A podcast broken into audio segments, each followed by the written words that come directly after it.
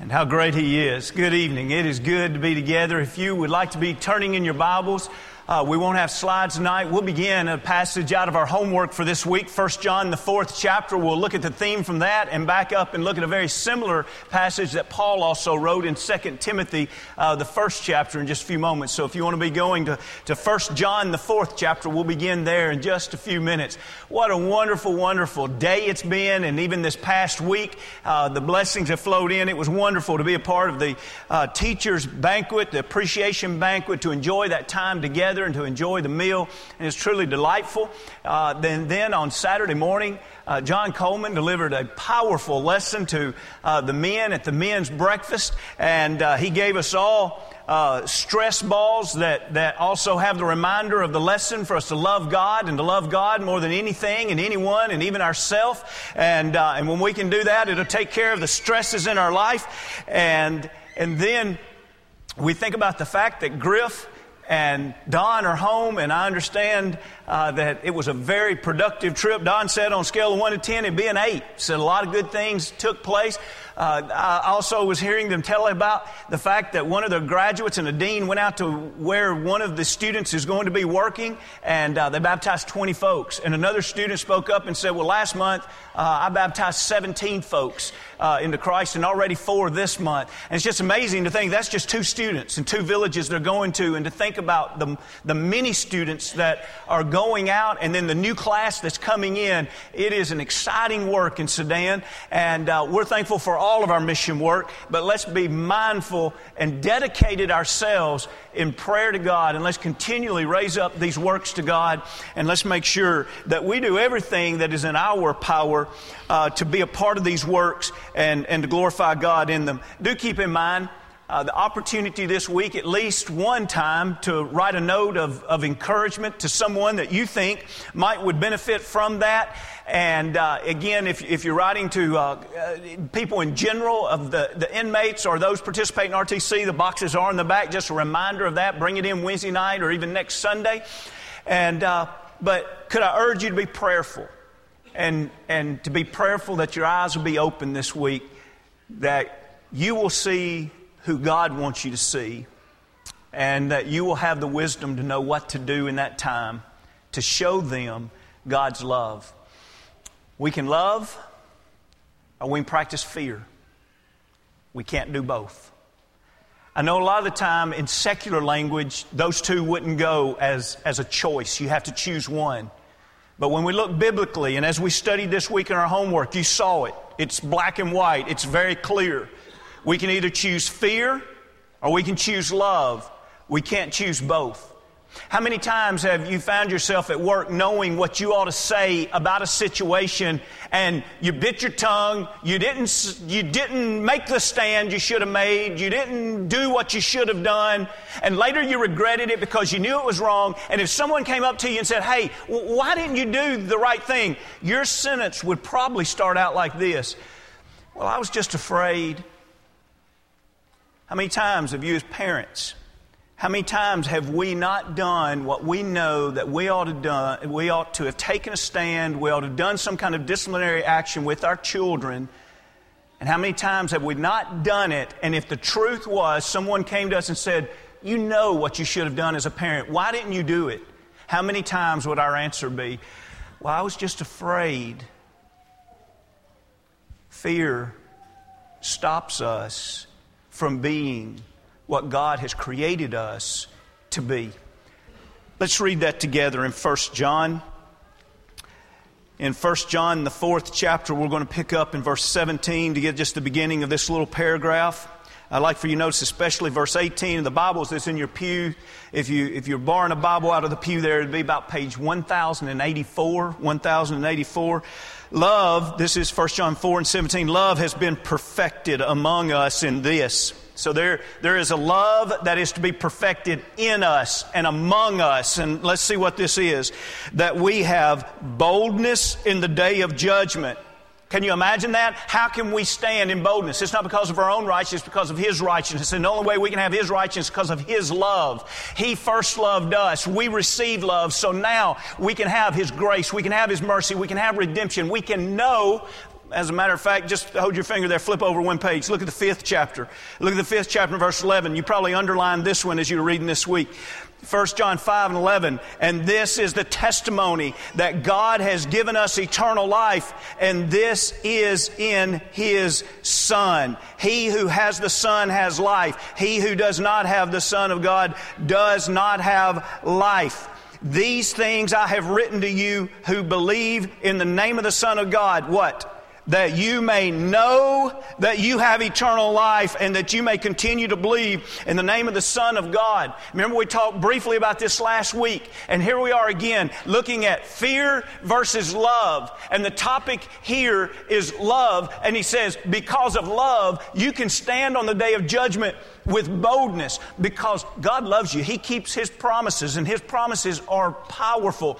And therefore, if we love God, look what we get to enjoy. The rest of 17, the fourth chapter, because as He is, so are we in this world. Here it is. There is no fear in love. So it's a choice. Fear, love. There's no fear in love, but perfect love casts out fear because fear involves torment, but he who fears has not been made perfect in love. We love him because he first loved us.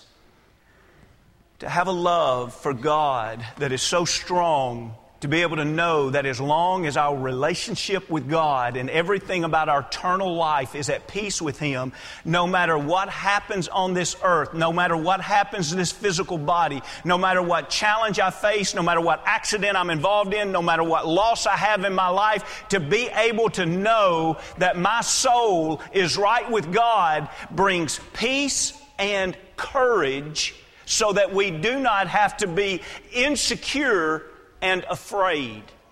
Love cast out fear.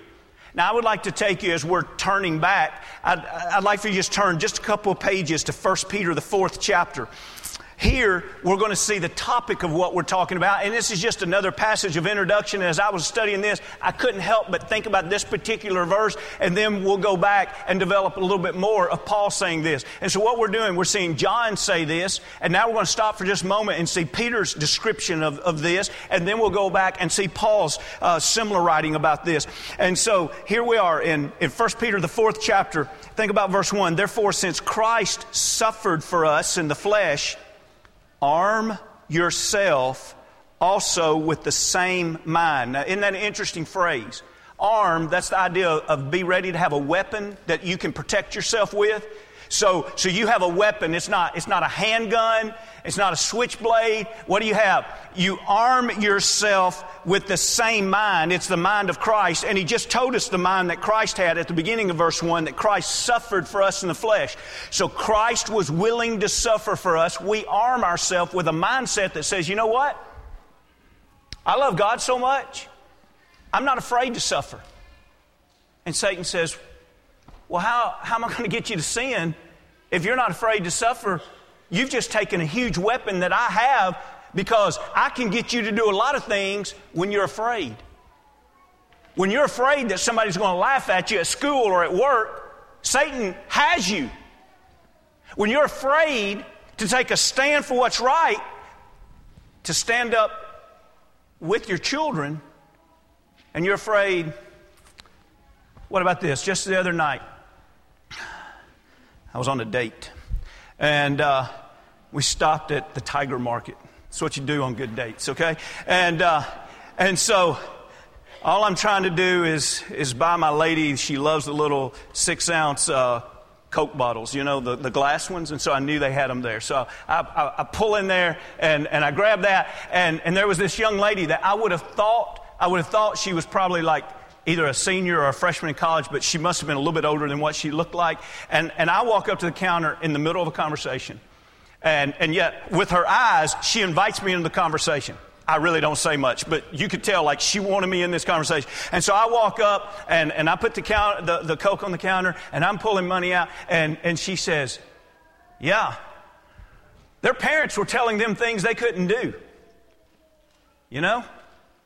I guess that's good parenting. I mean, I never had parents that told me what to do. The truth is, They were, I'm, I'm almost quoting here, they were miserable parents. They never told me anything I couldn't do. You know what? My child, I tell them what they can and can't do. I don't want to be like my parents. We have a society that is afraid. And, and then another phrase she threw in she said, All my parents wanted to do was be my best friend, and they were afraid to tell me what to do. Isn't that interesting? We can operate by fear, or we can operate by a love for God. And a love for God says, I'll suffer. Now, as strange as this may be, and I, I hope our kids can understand this, but as strange as it, it is better for a parent to suffer and go to bed that night feeling like, oh, my child, my child has rejected me. My child has hurt my feelings because I stood for what is right. That's all right. That's the way you ought to go to bed. Standing for what is right. And don't be afraid of the rejection of your child. Don't be afraid to make a stand for what is right and have somebody at your work to reject you. Don't be afraid ever to stand with the Lord. And so here, Peter writes, and Peter says, Listen, we have a weapon we can fight Satan, and that is a willingness to suffer. As long as I'm willing to suffer, Satan is really handcuffed of what he could do. And then over the, the next passage, and, and anybody that would benefit from this, we don't have time to develop this tonight, but he talks about a real worldly type of living and over the next three or four verses, he talks about pulling away from those wild parties, and, and he talks about how people are going to think you're strange because you do it. And, and what is all this in? It's in the context of saying, don't let it bother you. You've made your stand to love God more than anyone, anything. And so, because of that, you're not afraid to be rejected. You're not afraid to stand alone. A beautiful thought. Let's study this one more time and just a little more in depth. And we're looking at love or fear. We get to choose, but we can't have both. When Paul was writing 2 Timothy, he was writing at a time that Nero was already in power and was really bringing some horrific persecution upon Christians. He'd already burned the city, but yet he, the only reason he burned the city was he wanted to build a new city, but he didn't want to tell everybody he was burning the city to build a new city because it was their city they lived in too. So he burned the city in order to build a new one and he blamed the Christians for being the one that burned the city. And so then he began to openly persecute them to back up his statement and then there became a great movement of persecuting Christians.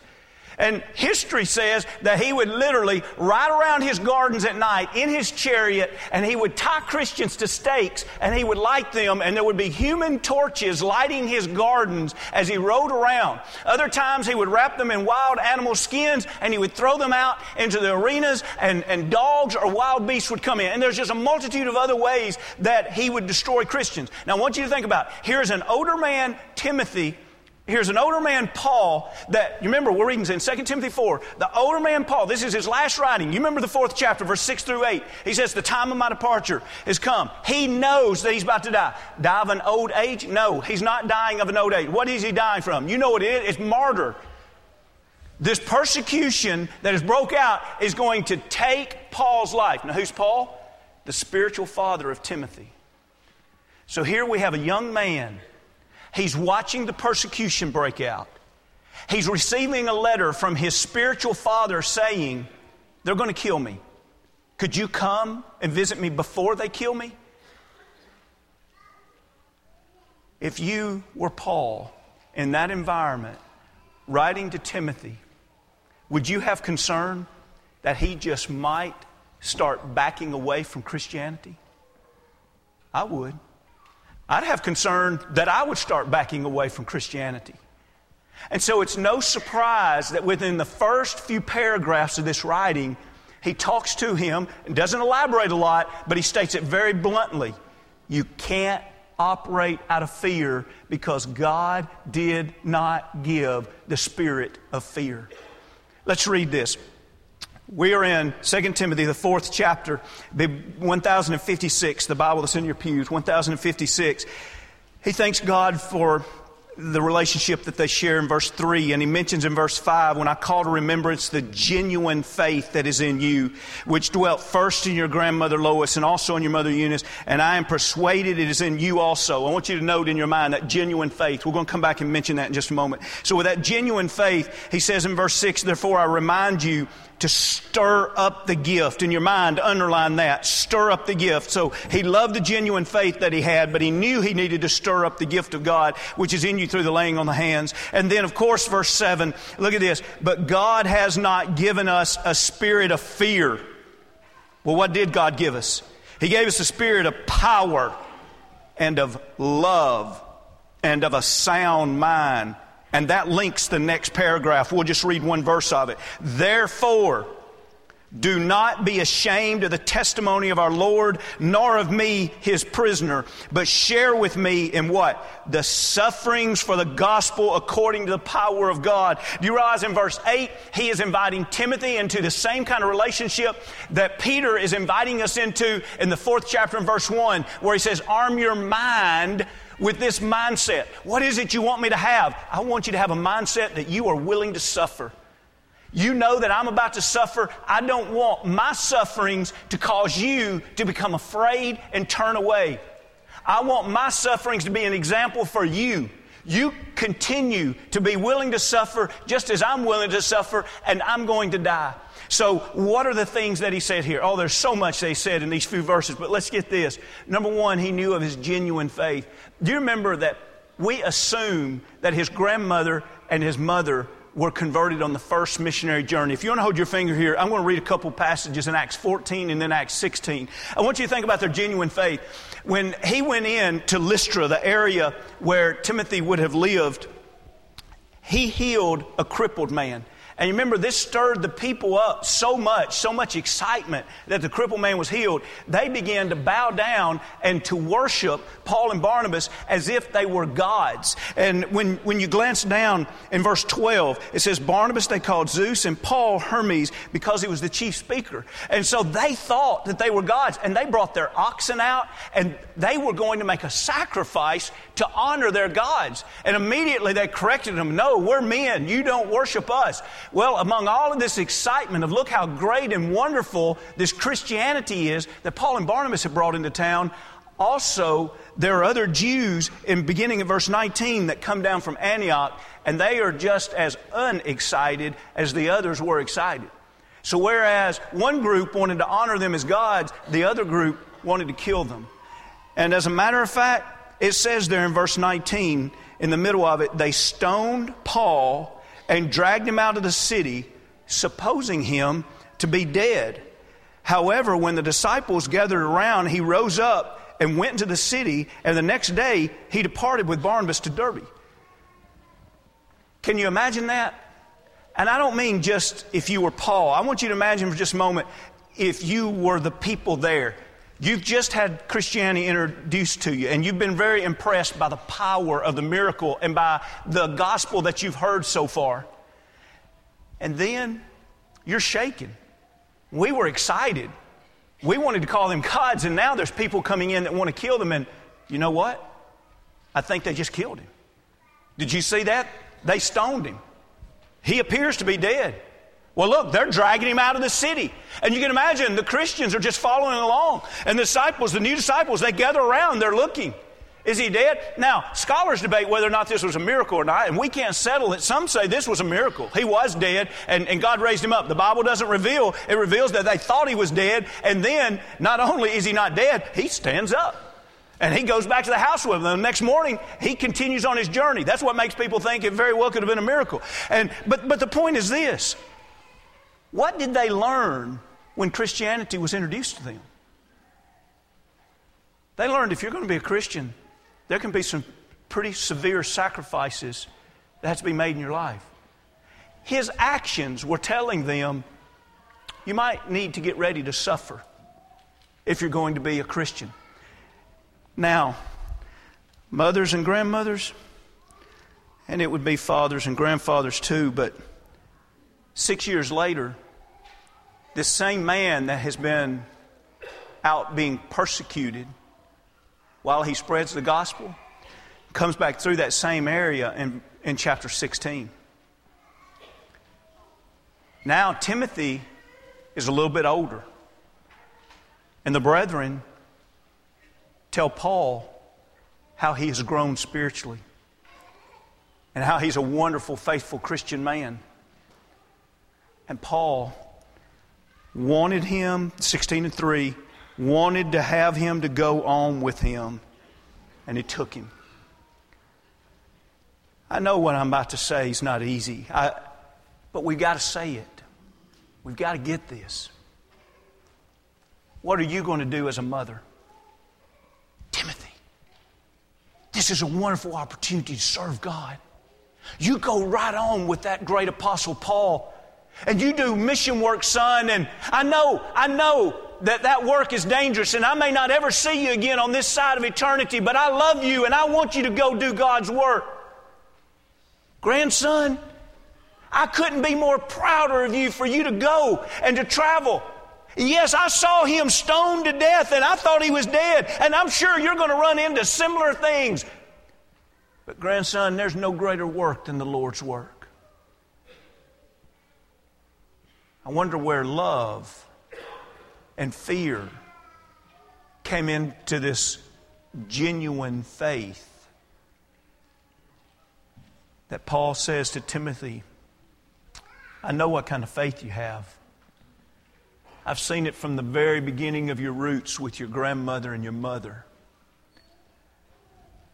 I believe there's some little stories like this in the Bible that it's so easy for us to pass over and not realize the depths of their faith by what they did and allowed to do. Do you know?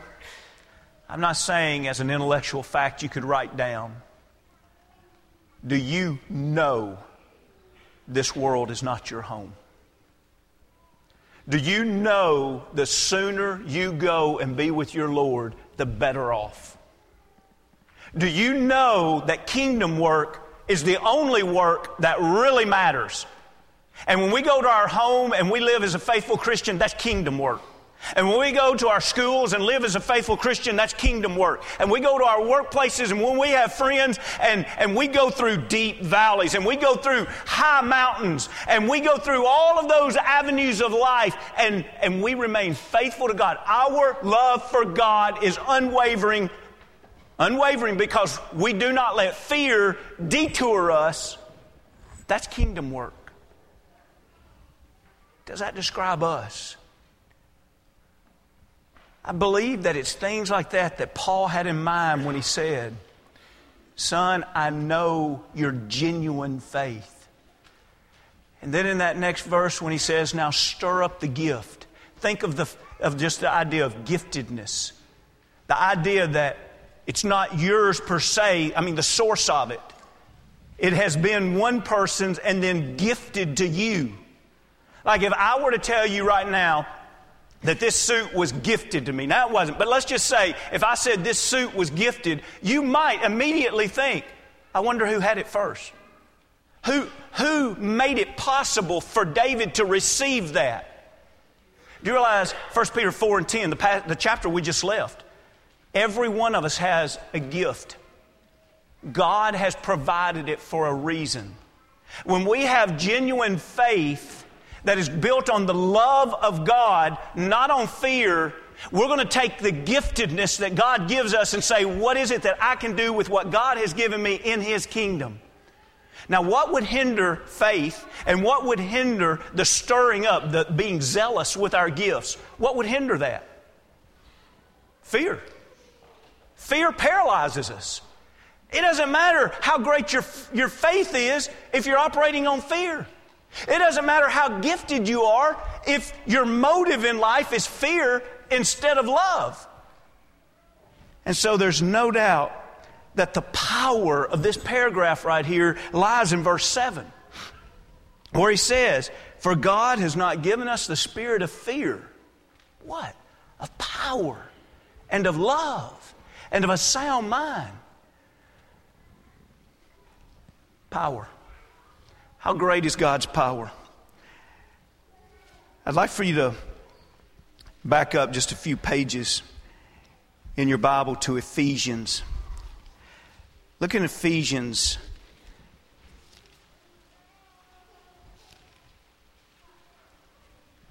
Look at the third chapter. I want you to notice the word power here. And by the way, this is a prayer that Paul is praying for the Christians. Now, to him who is able to do, of course, praying to God, to God, who is able to do exceedingly, abundantly, above all that we ask or think, according to the power that works in us. Why do we not operate by fear? Because we know that the power we have is not our own. It's like an uh, electrical outlet. We are plugged into God's power, and God can do exceedingly, abundantly, above more than we could ever ask, uh, more than we could ever imagine, more than we could ever think. It's the power of God working in us. Listen, I believe with all my heart God has even greater things planned for Mount Juliet, Tennessee. I'm not talking about for the congregation right now, I'm talking about for the community. I believe with all my heart that God has greater things planned for this community. Now, the question is, how's God going to do it? The power is going to come through His church. You and I. How are we going to serve people that are hurting? Second greatest commandment day. How are we going to honor people who are celebrating? How are we going to help mold and train people not to live out of fear, but to live out of love for God? I don't know all the ways, but I know this God can do it through us in ways we can't even imagine. Chisel, a few weeks ago, we stopped by Inner City Ministry. Brother Lytles just told us a little bit about the beginnings. Did you know that, that the Nashville, Tennessee Inner City Ministry, did you know that it began with one man and his wife and 16 teenagers in one congregation that decided they wanted to reach out and help underprivileged children? That's how it started out. Now, can you imagine going to those 16 children that just started going to inner city and inviting kids to come inside their church building and those teenagers would study the Bible with them? Can you imagine if you said to them, Do you know that over the next several decades, there are going to be tens of thousands of kids that are going to be reached out of what you're starting? And not only here, it's going to be in Chattanooga and it's going to be in Montgomery, and I forget the other cities that has started out of the direct work of Nashville, Tennessee, that started out of the direct work of 16 teenagers. God is able to do exceedingly abundantly above more than we could ever ask or think, but it's through the power that works in us. We can't operate by fear. God does not give us the, the spirit of fear, but instead, He gives us a spirit of a power and of love. Love helps us not be abrasive. Love helps keep us and our motives pure and holy and righteous when the love is for God and not an arrogant love for self. But notice of love and of what? A sound mind. God can give us clear thinking. Right now, if I said get out a piece of paper and just write down one or two things that you wish you had never done if you could rewind and go back to that day, you would have never done that. Odds are, we usually do things like that when we're short sighted, when we're not thinking clearly, when we are guided by love for God that looks into eternity. We make different decisions based out of temporal fear of the moment. Tomorrow, you go to school and you make a decision just because you want to be accepted by that group and you're afraid of not being accepted by them instead of a love for God that looks toward eternity and says, What am I going to do? You go to work and do the same thing. We're either going to make a foolish decision or we're going to make a wise decision. We're either going to have a sound mind or not a sound mind. Not a spirit of fear, but a spirit of power and love and a sound mind.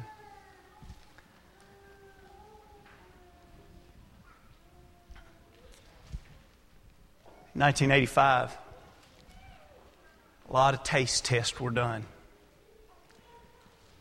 blindfolded. It was settled, it wasn't even close. Coca Cola came out with a new formula that won the taste test every time. You remember the story if you're old enough to remember. It's considered one of the greatest debacles in American business. It's all over shelves all across America and even to parts of the world. New Coke was presented. You see, people thought they liked the taste of New Coke, but you know what they didn't want? They didn't want New Coke. So immediately, black markets started being set up. Old Coke was selling for $30 a case. It was on the evening news how much people hated the new Coke. As a matter of fact, one Hollywood producer rented out a wine cellar and he bought all the cases he could buy of Old Coke. You know, it didn't take long for the evening news to have the president of the company come on. And he said, We just didn't realize the emotional attachment that our customers had to our old Coke product. And so then the classic returned, the real thing came back to the shelves. Isn't that interesting? How easy it is to make mistakes. Listen, business mistakes happen every day. But what we can't afford is to spend a life of continually making spiritual mistakes. So tonight, I beg you from the Word of God to realize how dangerous it is to make decisions out of fear. But instead, make decisions out of your undying love for God and let the chips fall where they may. If we can help you love God tonight, maybe your love for Him moves you to want to be baptized into His Son.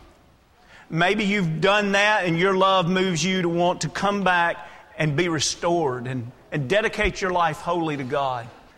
We'd love to help you and encourage you. We would rejoice. The angels in heaven and God Himself would rejoice